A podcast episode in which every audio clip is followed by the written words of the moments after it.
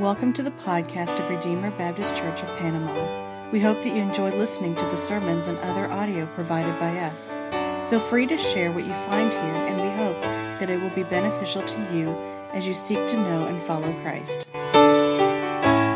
Just a little bit of context here. Uh, we've been following through this story of Jesus. Uh, he's just come off of a couple of miracles. First of all, he healed uh, a man's son from a distance. Remember, the man had come to where Jesus was. And he said, My son, he's at the point of death. He's about to die. Will you please do something about it? And Jesus didn't go with him. He just said, Your son lives. The man believed Jesus. And he went home, did what he said, and he found that his son lived. And then next, Jesus heals another man. He heals this man who'd been by the pool for 38 years. Jesus just told him, Arise, take up your bed, and walk. The man heard what Jesus said, believed what Jesus said, and did what Jesus said. He got up, he walked. Now, the Pharisees, the, the Jewish leaders of the time, they got mad at Jesus because of what had happened. He was healing on the Sabbath. And Jesus responded and said, My Father is working until now, and I'm also working. And then we talked about that last week. The, the, the Jewish people there, they were infuriated. They thought Jesus was blaspheming because he claimed to be equal with God. How could someone be equal with God? And Jesus laid out this claim. He told how Jesus, he, he, he does what he sees the Father doing.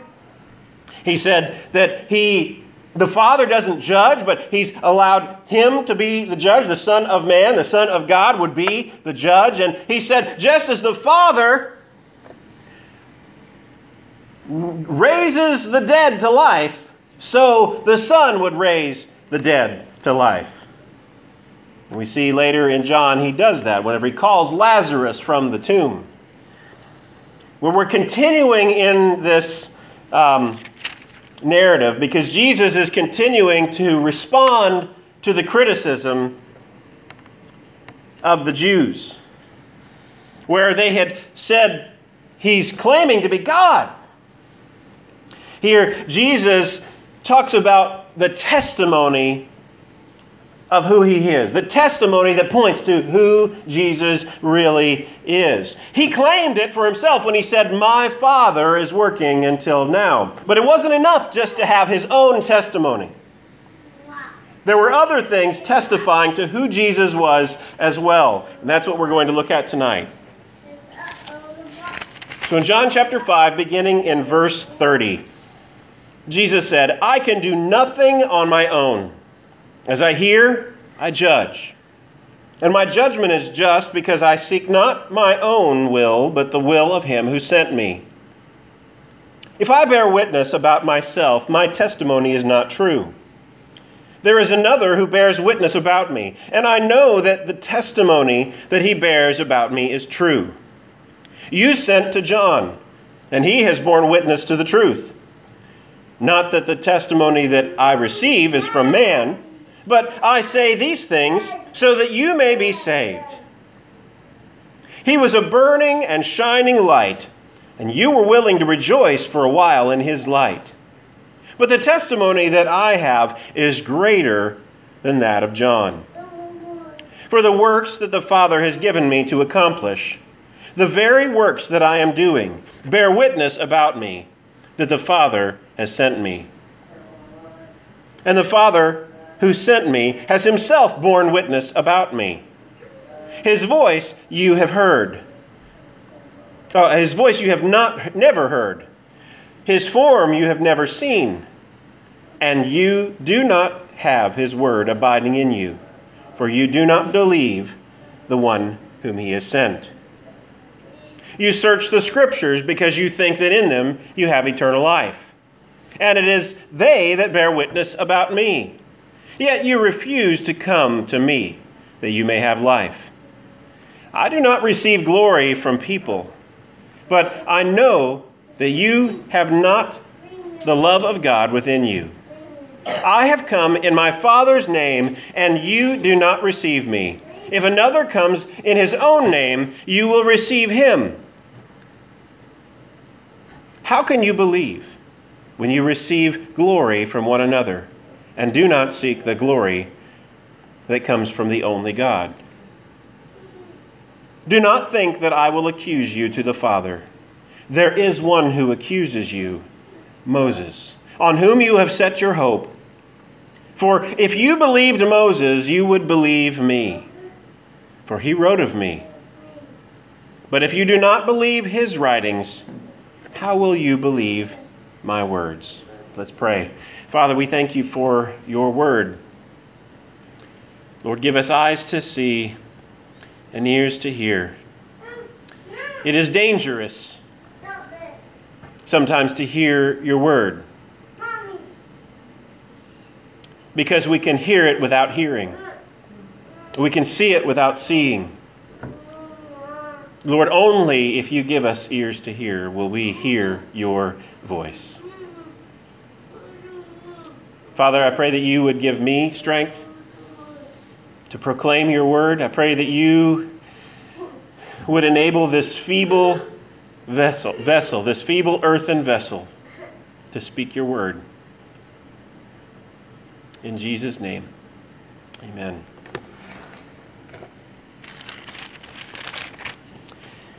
As I said, Jesus is continuing to answer the, the Jewish people who were criticizing him because he claimed to be God. And he, says, if, my, if, I, if I'm the only one who gives testimony, then my testimony isn't true.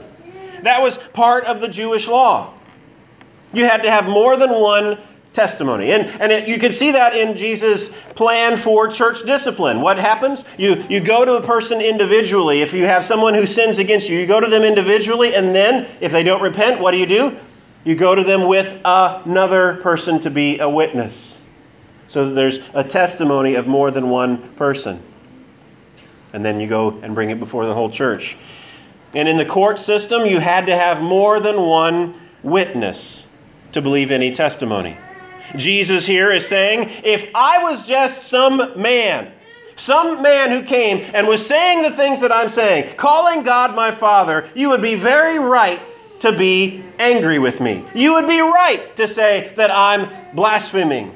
But there's not just my own testimony. There's more testimony. And we're going to see Jesus had pointed to at least three different testimonies. First of all, Jesus pointed to the testimony of John. In verse Yes, verse 33, Jesus said, "You sent to John, and he has borne witness to the truth."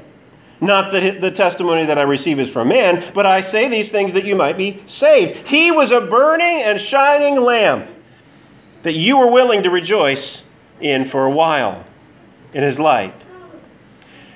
He points to the testimony of John. John was the forerunner. He came before Jesus. He was even prophetically he was prophesied about. Uh, there would someday come someone who would be like Elijah, who would uh, prepare the way of the Lord. He would bring the father's hearts back to the children and the children's hearts back to the father. He was this one who was coming before the Messiah. And he came and he proclaimed that the Messiah was coming. He told people to repent, for the kingdom of God is at hand. And the Jews heard him for a while. Jesus says, you were willing for a while to rejoice in his light. But even they turned against John, just as they would turn against Jesus. The next testimony that Jesus says testifies to Jesus, who he is. He says, The testimony that I have is greater than that of John. For the works that the Father has given me to accomplish, the very works that I am doing, bear witness about me that the Father has sent me. The next thing that testifies to Jesus, to who he was, are the works that he did. The miracles that he did. When he turned the water into wine. When he healed the man's son from a distance, when he healed the man who was laying by the pool. Those were the works that the Father had given him to do. Those were the things that were testifying to who Jesus was. Jesus wasn't just coming and saying something, saying that he was God's son without any kind of testimony. No, the testimony of John came and said the same thing, and the testimony of the works, the things that those people who were criticizing had even seen. They'd seen how he had healed this man who had been by the pool. Yet they didn't believe what they saw with their own eyes. And then Jesus says, And the Father who sent me, this is verse 37, and the Father who sent me has himself borne witness about me. His voice you have never heard, his form you have never seen, and you do not have his word abiding in you, for you do not believe the one whom he has sent. He's telling these people, the Father himself testifies about me, but you can't hear it because you don't believe. Because you don't believe. They were blind because they couldn't they didn't believe. You have to believe first before you can see. Notice what Jesus is doing there. If they believed, then they would hear the Father's testimony. But they didn't hear the testimony. The Father himself testified to who Jesus was, that he was the Son of God. We see this in Jesus' baptism in the other Gospels. When Jesus was baptized, heaven opened, and the Father said, Behold, this is my Son in whom I am well pleased. But these people didn't hear that. They didn't hear it because they didn't believe. If you're looking for proof, if you're looking for something that you can see with your eyes, you'll be blind to it until you believe.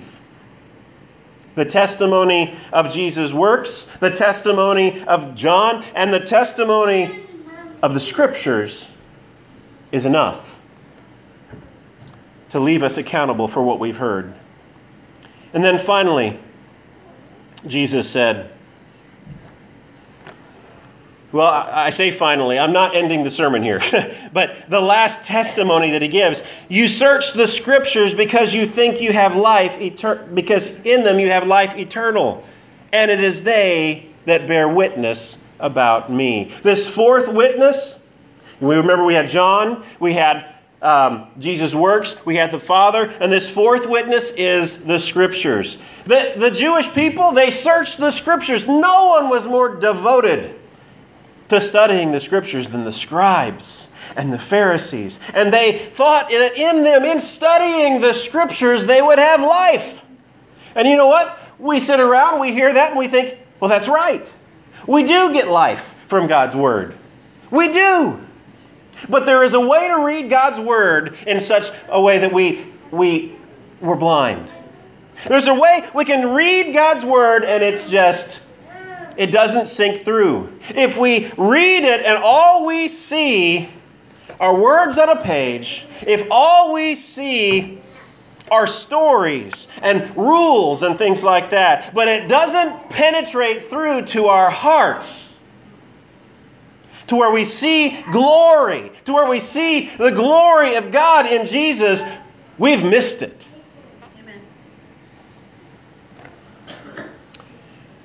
Jesus tells them, You search the scriptures because you think that in them you have life, and it is they that bear witness about me. I had Amy read the passage there from Deuteronomy chapter 18. And in that, Moses is telling the people, There will come someone one day who will be a prophet like me. Listen to him. Many say that that is a prophetic announcement of someone who would come that, that would be Jesus, that would be the Messiah, a messianic prophecy. We see from Genesis the, what Moses wrote in Genesis chapter 3, where we, we read of, of the seed of the woman that would come and crush the serpent's head. That was written by Moses, and it was pointing forward to the Messiah who would come and defeat God's enemies. We look forward to the end of Genesis and we see this testimony that uh, Jacob gives about his sons and how Judah the, the scepter would not depart from Judah. And there's this messianic expectation that, that the Messiah would be someone who was a king that would come from the line of Judah. It gets so specific, even within the words of Moses. Jesus said to these Jews, you search the scriptures because you think you in them you have eternal life, but it's they that bear witness of me. They couldn't see it. They, they searched the scriptures, but they did not see Jesus when he was right in front of them. Yet you refuse to come to me that you may have life. They were willful in this. It wasn't just that they were blind, but Jesus tells them, You refuse to come to me. They were willfully blind. They refused to see Jesus in the pages of Scripture. I'm going to skip ahead. Jesus tells them, How can you believe? When you receive glory from one another. Do not seek the glory that comes, eh, um, and you do not seek the glory that comes from the only God. Do not think that I will accuse you to the Father, he tells them. There is one who will accuse you Moses. Jesus is telling them Moses will accuse them one day on whom you have set your hope. These Jewish people, they were hoping in Moses the same way they were hoping in Scripture that they would have life in it. For if you believed Moses, Jesus tells them, you would believe me, for he wrote of me. If they really believed Moses, they didn't really believe Moses. Jesus calls them out on that. If they really believed what Moses was intending to say all along, they would have believed Jesus. But if you do not believe his writings, how will you believe my words? There's one other thing of application that I want to point, about, point out here. We often want to see some kind of a sign, don't we? We want to see some kind of miraculous manifestation so that we'll believe something is real.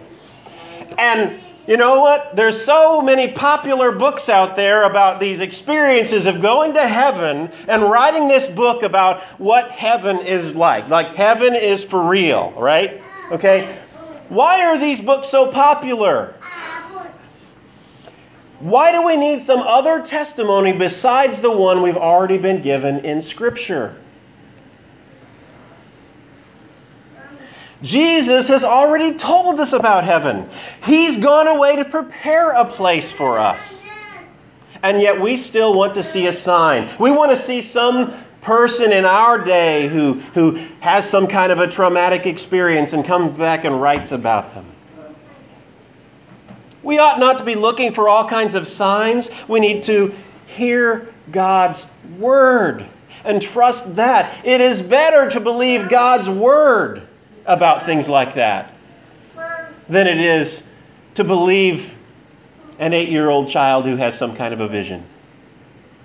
I'm not saying anything about whether or not that was real or not. But our hope is not in some novel, some story that some kid tells. Our hope is in the scriptures. If we don't believe the scriptures, then why are we going to believe anybody else, even if they come back from the dead? Which is what Jesus says.